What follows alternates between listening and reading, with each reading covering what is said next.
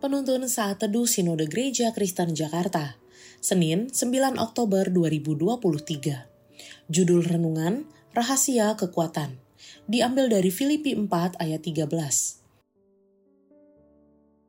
Segala perkara dapat kutanggung di dalam dia yang memberi kekuatan kepadaku. Setelah menyelesaikan sekolah teologi di STT Saat, saya pulang ke Kalimantan dan melayani di GKKB Jemaat Singkawang. Selama pelayanan, ada suka duka, pahit manis. Ada pengalaman menyenangkan, ada pengalaman yang tidak menyenangkan. Pernah dimusuhi, tidak didukung, berkonflik, dan pernah difitnah. Istri pernah mengajak tulis surat pengunduran diri beberapa kali. Namun saya selalu minta dia mengurungkan niatnya. Kalau kami akhirnya bisa melayani selama 15 tahun, itu karena kekuatan yang Tuhan berikan Paulus dalam pelayanannya juga mengalami banyak kesulitan. Tantangan dalam pelayanannya ia tulis di 2 Korintus 11 ayat 23 sampai 29.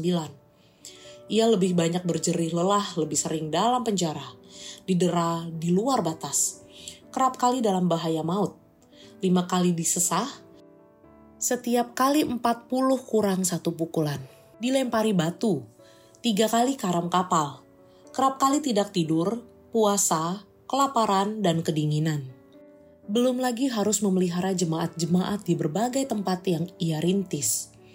Paulus termasuk rasul yang paling banyak menderita bagi Tuhan. Ketika menyelesaikan perjalanan pengabaran Injil yang ketiga, ia berniat kembali ke Yerusalem. Roh Kudus mengingatkan bahwa penjara dan sengsara menunggu dia.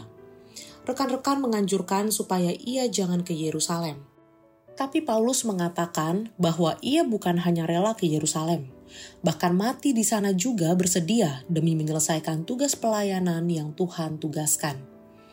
Dalam surat Filipi 4 ayat 13, Paulus menyimpulkan rahasia kekuatan dalam pelayanannya, yaitu segala perkara dapat kutanggung di dalam dia yang memberi kekuatan kepadaku.